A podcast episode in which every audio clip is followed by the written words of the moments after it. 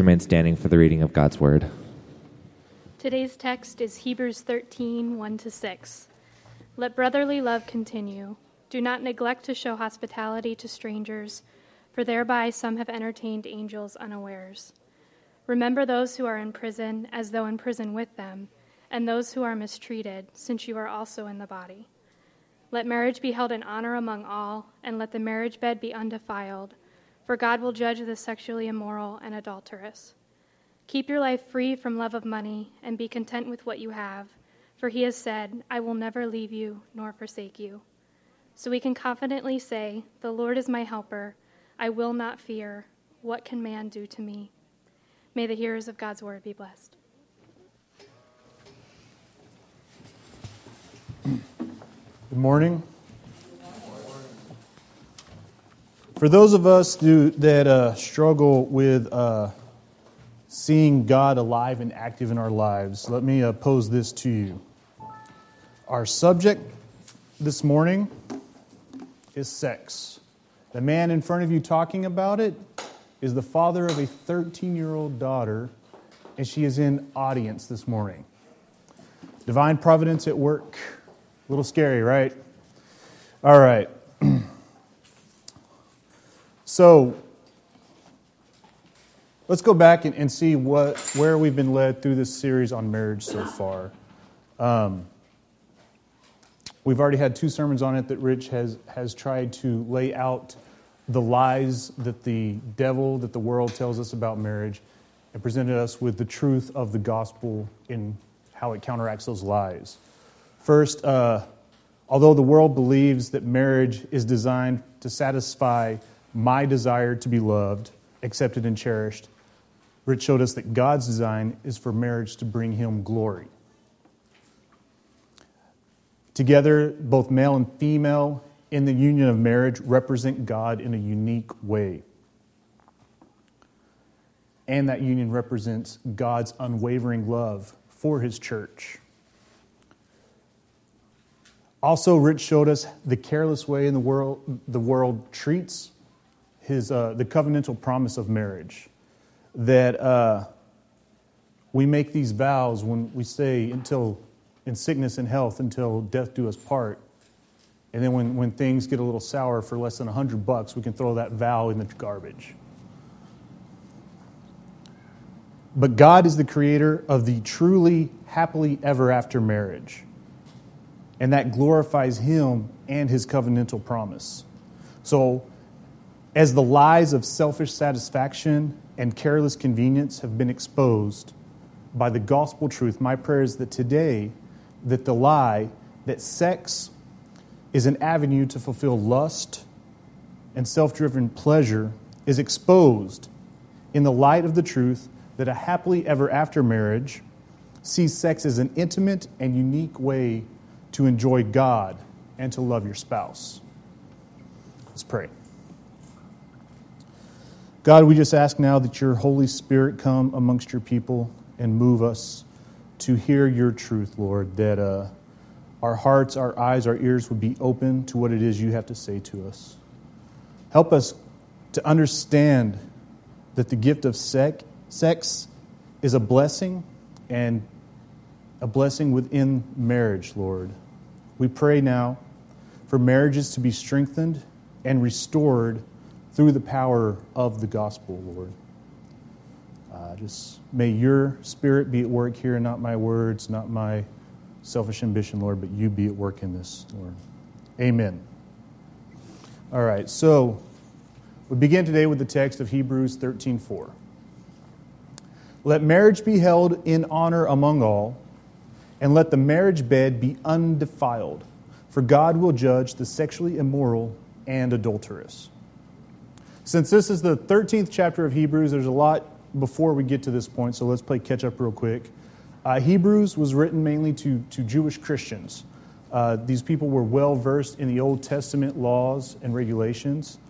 Uh, they knew their theology. So, 11 chapters of Hebrews are spent on doctrinal issues, comparing and contrasting the, the Old Covenant and the New Covenant, right? So, you have the Mosaic law, the Mosaic covenant, compared with that what Christ has done. So, 11 chapters of that, and then chapter 12 gives some general uh, exhortations, right? So, uh, in chapter 12, we're told to run the race with endurance. So, he's, he's giving us a goal to reach and know that it's, it's not a short process, that this is something is going to be lifelong, right? And then chapter 13, we get into more specifics. Uh, and, we're, and we're going to cover one of those today. So that's kind of where we are. And just to, so to help you kind of wrap your minds around real quick about what Hebrews is, is, is doing is uh, John MacArthur in his commentary said, in regards to the overarching theme of Hebrews, Here's the whole summary of Hebrews in one sentence Ours is the high priest of priests, and he is seated. His work is done, completely finished for all time and for us. So we know now that the work is done, that the work of Christ has accomplished its goals, and we don't have to worry about that. So then in the verse, we're told, firstly, that marriage is to be held in honor among all. Uh, just in case it's a little confusing, I know the wording can be a little tricky there. When, when they say among all there, the, the author of Hebrews means all, right? Every one of us, right? Uh, so that means sons and daughters, you're to, to honor marriage, right? Husbands and wives, you're to honor marriage. Fathers, and mothers, you are to honor marriage. I think that covers every possibility we have. Everyone's either a son, daughter, father, or mother, husband, or wife, right? All right. So, why do we honor marriage? Um, if you've been paying attention to the series, I think uh, it's already been told a few ways. Marriage uniquely displays God's unwavering love for his church, right? and because honoring the covenantal promise brings glory to God. And there's one thing, uh, if, if you don't know that, Mackenzie, why are we here? To bring glory to God, right? That's something that, that we struggle with when we want to find the meaning of life, right? Or why am I here? Well, it's simple that we're here to glorify God. So why are our marriages here? To glorify God. When you look back um, at Jesus, his first miracle was what? Water into wine. Where did that happen? At a wedding, right? Why didn't Jesus pick um, a much more dramatic public place, maybe in, in the public square or in the market? Why was it a wedding? Uh, Jesus honored marriage by beginning his ministry at the same time a young couple was beginning their journey as husband and wife. So it's very clear for us to honor marriage. So, how do we go about doing that? How do we honor marriage? Well, today we're going to be pretty specific in ways we honor marriage, and those specific ways have to do with sex. So, we, we begin now with the rest of the text. So we are to honor marriage, and then we let the marriage bed be undefiled. For God will judge the sexually immoral and adulterous. So I hate to break the news to all of you right, right now. Um, if you didn't know this, sex is nothing new. Sexual sins are not new. I know we like to think that in, in our modern age, with, with the newfangled interwebs and all that technology, that that we have this huge epidemic, but sex has been around. Uh, show me a culture that, show me a culture, show me a civiliza- civilization that didn't have sex. Anybody think of one? No, because they didn't survive, right? Uh, just to go back, that, that the sin of sex is nothing new for the church. In uh, 1958, C.S. Lewis uh, conducted some radio talks. Those were turned into a book in 1960 that became The Four Loves. These talks that C.S. Lewis did were criticized because they were being too frank about the subject, right? C.S. Lewis said this We use a most unfortunate idiom when we say of a lustful man prowling the streets that he wants a woman. He wants a pleasure for which a woman happens to be the necessary piece of apparatus. So, looking back in the late 50s, early 60s, it's the same problem we have now that we, we treat women as an object, right?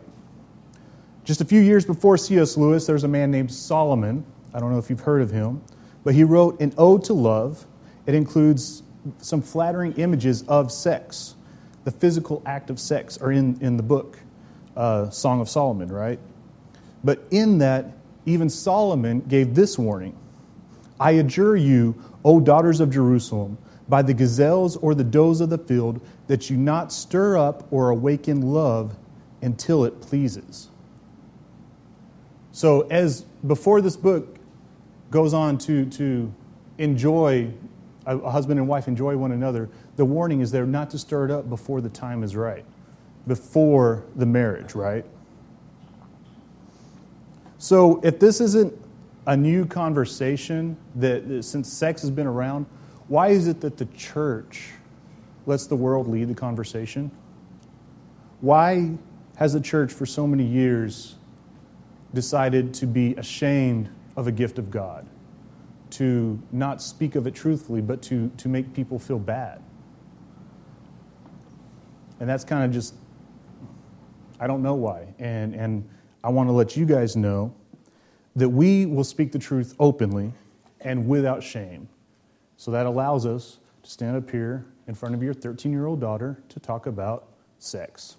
Sorry, babe. so let's talk about sex. Let's ask ourselves do we believe in lust or love? Lust, as defined by Webster's, is defined as a strong feeling of sexual desire. But we're going to add to that it's a strong feeling that manifests itself as sin. So when we, we mention lust, when we talk about this, it, it's not the natural God given tendency to, to be curious or to feel desire, but it's, it's where you let your heart take that desire, right? When it builds into sin. Love then, we will define today as a desire that manifests as glory to God. Right? So, lust brings about the shame, lust brings about the sin, the death. Love brings about glory to God, and why we are here is to glorify Him. So we see in the text that God is going to judge two types, right? That God will judge the sexually immoral and the adulterous. So we know that according to 1 Corinthians, sexual sin violates three parties it's a violation against God, it's a violation against the partner, and it's a violation against yourself. When you sin, you, uh, sexual sin is a sin against your own body because the two become one flesh. It's a special kind of violation that happens. So the Bible does use strong language in regards to sexual sin. So we have these two groups that are being talked to the sexually immoral. The, the same word there, um, the Greek word there is pornias. And if, if you don't catch that real quick, it's pornias. So obviously the root word is a big problem in, in today. It's the root word for pornography, right? And that those are the sexually immoral, the porneia, are those who commit sins uh, outside of marriage, right? So if you are single and you commit sexual sin, you are sexually immoral. The second group addressed here are the adulterous. So if we have those who commit sin, commit sexual sin outside of marriage, the, sexu- the adulterous are those who commit sexual sin within marriage. That would be extramarital, right? So, for both groups, both the sexually immoral, the singles, and the adulterous, the married couples, what brings about defilement to the marriage bed? Well, the first thing would be sex, sexual intercourse, actions. Um, it includes all shapes and forms of sex. And I know, I don't I grew up, uh, the, uh, the cool thing was to say, oh, I'll never do this, but I'll allow this to happen, right?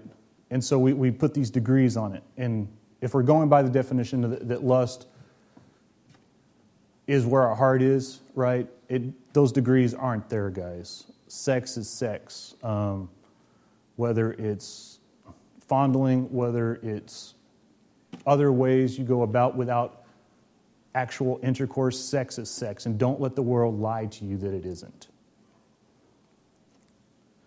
Um, the other thing there is that we allow our thoughts, to, um, defilement of the marriage bed is when we allow our thoughts turn to lust. Uh, again, the initial attraction is okay. That's why we get married, right? That it's not, well, in our culture, uh, we get married because we meet a girl and we like her and we ask her to go on a date and she says, well, maybe, and like, oh, come on, you know. Uh, maybe it happens differently for other people. I was never that smooth. but uh, that, that, that's because of that attraction. You see something that you like in that, and that's okay. But in that attraction, what are you focusing on? Men, where do you allow your thoughts to go before you ask that girl out? Or as you're asking her out, what are your thoughts of, of the future you have with her? If you're focusing on, on the pleasure she can bring you when you see her naked body, when you get to touch things, that's sinful. When you see her as this has potential, that God is either showing me what I am looking for in a wife or potentially could be my wife, that's okay. So for, that's for both groups. Uh, kind of break it out. For single people, how can you defile the marriage bed? Again, I mean, a lot of this stuff applies to both groups, right? But single people abstain, right? I mean, sex defiles the marriage bed. Um, you do become something that you were not before when you have sex. And so for you to have sex outside of marriage, get married without seeking the forgiveness of Christ, you actually you have this committed to people, help them to commit adultery by having sex outside of marriage and then bringing that into another marriage with another person. Uh, there's a lie that the world loves to tell, tell us, and, and single people are the ones that are in the, the fight in the midst of that. That lie is that, that sex is okay because sex is natural, right? I mean, it's okay to do what the body feels, it's okay to indulge in that. Look at the animals. They don't get married, they just go where they want, right? I hate that argument because, yes, the animals go where they want, and that includes everything, right? I like to use the bathroom and not drink from it. My dog doesn't, isn't so picky, right? Um, the truth that God says about that, that, that sex is natural, the truth about that is that sex is natural. And by that, that sex is a gift from God. And so it is within us, right? The desire for sex is within us as a gift from God. And as a gift from God, it should be treated as such. Sex should be honored. Men, you can control yourself, right? You don't have to uh, believe some of the lies that people say. There's uh, the, the things that were told to my mother that I found out uh, after we got married from, from cousins, how, uh, what was the phrase? No one's going to buy the cow without trying the milk first. The other one is the take a test drive. All those are lies, guys. It's, it's not true. You don't have to try sex out to find out if you like it with this one person. Because if God has brought two people together, guess what? When you have sex, it's going to be good. It's a gift from God, and it's a good gift, right? You don't need to pollute your mind, pollute your. Uh, your heart with going out there and trying things out before you buy them. Uh, men, if you are dealing with this stuff, married men, single men, if you're dealing with pornography, if you're dealing with extramarital affairs, pray to God. Let Him give you the strength because you cannot overcome this by yourself. Join your, or get in with your small group. Be open and honest with the men in your small group because that's what they're there for. We know that we can't do this on our own. We know that God has not called us to a life of loneliness. We're not called to be hermits. So be in community with other Christians. Be open and honest. Ladies, you don't have to give in. Uh, to give in to, to the constant pressure to have sex is not loving whoever it is that you think you love. You're helping them to give in to sin by doing so.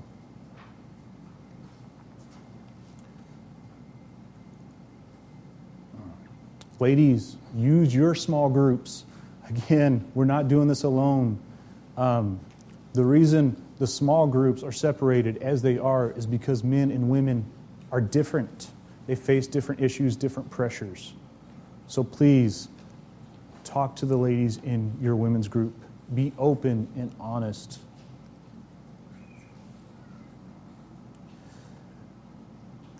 Married people, how do we defile the marriage bed?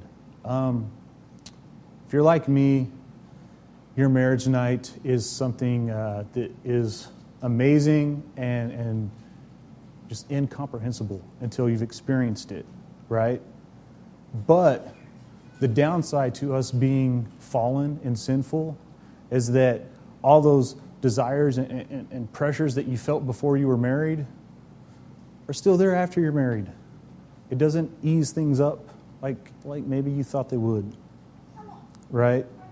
Uh, so married people can still defile the marriage bed. And even it doesn't mean uh, extramarital affairs, right? What did Christ say? You've heard it said that it's a sin to commit adultery, but I tell you this if you look at another woman and have sexual thoughts about that, I'm paraphrasing, have sexual thoughts about that woman, you've committed adultery with that woman, right? So, wives, you can defile your own marriage bed. Uh, if you use sex for manipulation, if uh, you withhold or please based on what you can get from it, you are defiling your marriage bed, right?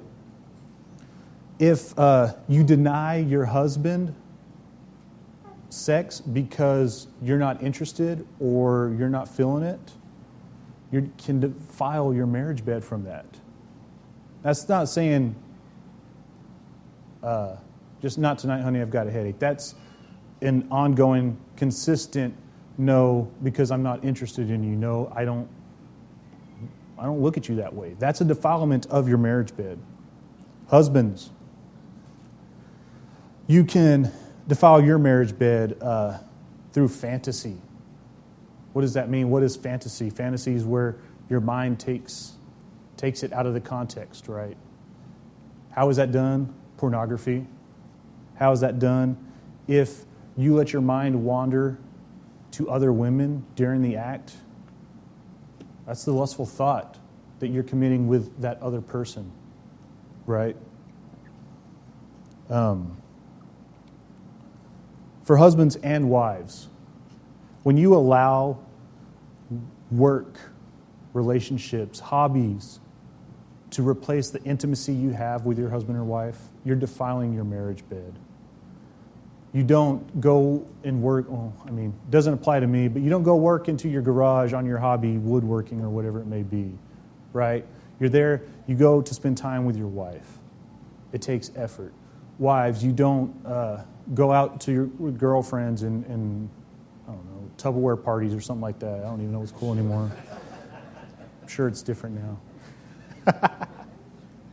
right? But it's where our hearts are, guys, right? Your heart should be for your husband, your heart should be for your wife. And in that, should seek to glorify God. Married couples, you honor marriage by sacrificially giving pleasure to one another. 1 Corinthians 7 3 through 5. The husband should give to, give to his wife her conjugal rights, and likewise the wife to her husband.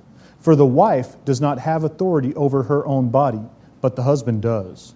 Likewise, the husband does not have authority over his own body, but the wife does. Do not deprive one another, except for uh, perhaps by agreement for a limited time, that you may devote yourselves to prayer. But then come together again uh, so that Satan may not tempt you because of your lack of self control. Now, did you guys catch that? Husbands, your, wife, your, your body does not belong to you, it belongs to your wife. Wives, your body does not belong to you, it belongs to your husband. And that doesn't mean you get to go abuse that privilege, but I think John Piper said, said it well uh, in a sermon using the same text. He, he said, The goal is to outdo one another in giving what the other wants. Both of you make it your aim to satisfy each other as fully as possible. When a husband and wife come together in the marriage bed, the goal is the intimacy it creates, right? The goal is that you satisfy her, that she satisfies you. And in that, your bond is closer than it was before. In coming up with this message, I struggled. Uh, this series, I've struggled with. It's not that I disagree with the truth that God is giving us. It's not that, that I disagree or think that Rich has done uh, God's word injustice. I struggle with this because I am a sinner. I've defiled my marriage bed. I caused the woman I love, the gift God gave me, pain because I let lust take over and in privacy sinned against her and I sinned against God and I sinned against myself. If you grew up in the church like I have, uh, you've heard plenty about uh, the bad side of sex. In the uh, late 80s, early 90s, well, 90s, was very common to hear how wrong sex is, how uh, ashamed you could be. And in my experience, they never really brought about the, the power of the gospel in that, right? And probably this morning, I'm a little guilty myself of doing the same thing. Um, we talk about what defiles, we talk about the sin we commit in that. And through preparing this message, like God has redeemed me in that. Um, the struggles that Jody and I have gone through because of my sin have strengthened us, made us stronger, made me realize uh, how God works in our lives, how alive and moving Christ is today. The power of the gospel in this is that, that we know that each and every one of us has brought defilement to our marriage bed, guys. And I mean that that scripture where Jesus tells us if you think about these things in such a way, I don't know anybody who, who hasn't thought and committed sin, right? But that's also the man who said that, Jesus Christ, is also the same man who got up on the cross, right? Knowing it was going to cause pain and anguish, and said, Andrew, I do this for you, right? I know that, that there's going to be a time where you fall flat on your face, and I know that you're going to need redemption. So I give this to you. Know that the blood and the work of Christ overcomes all of that guilt and that shame that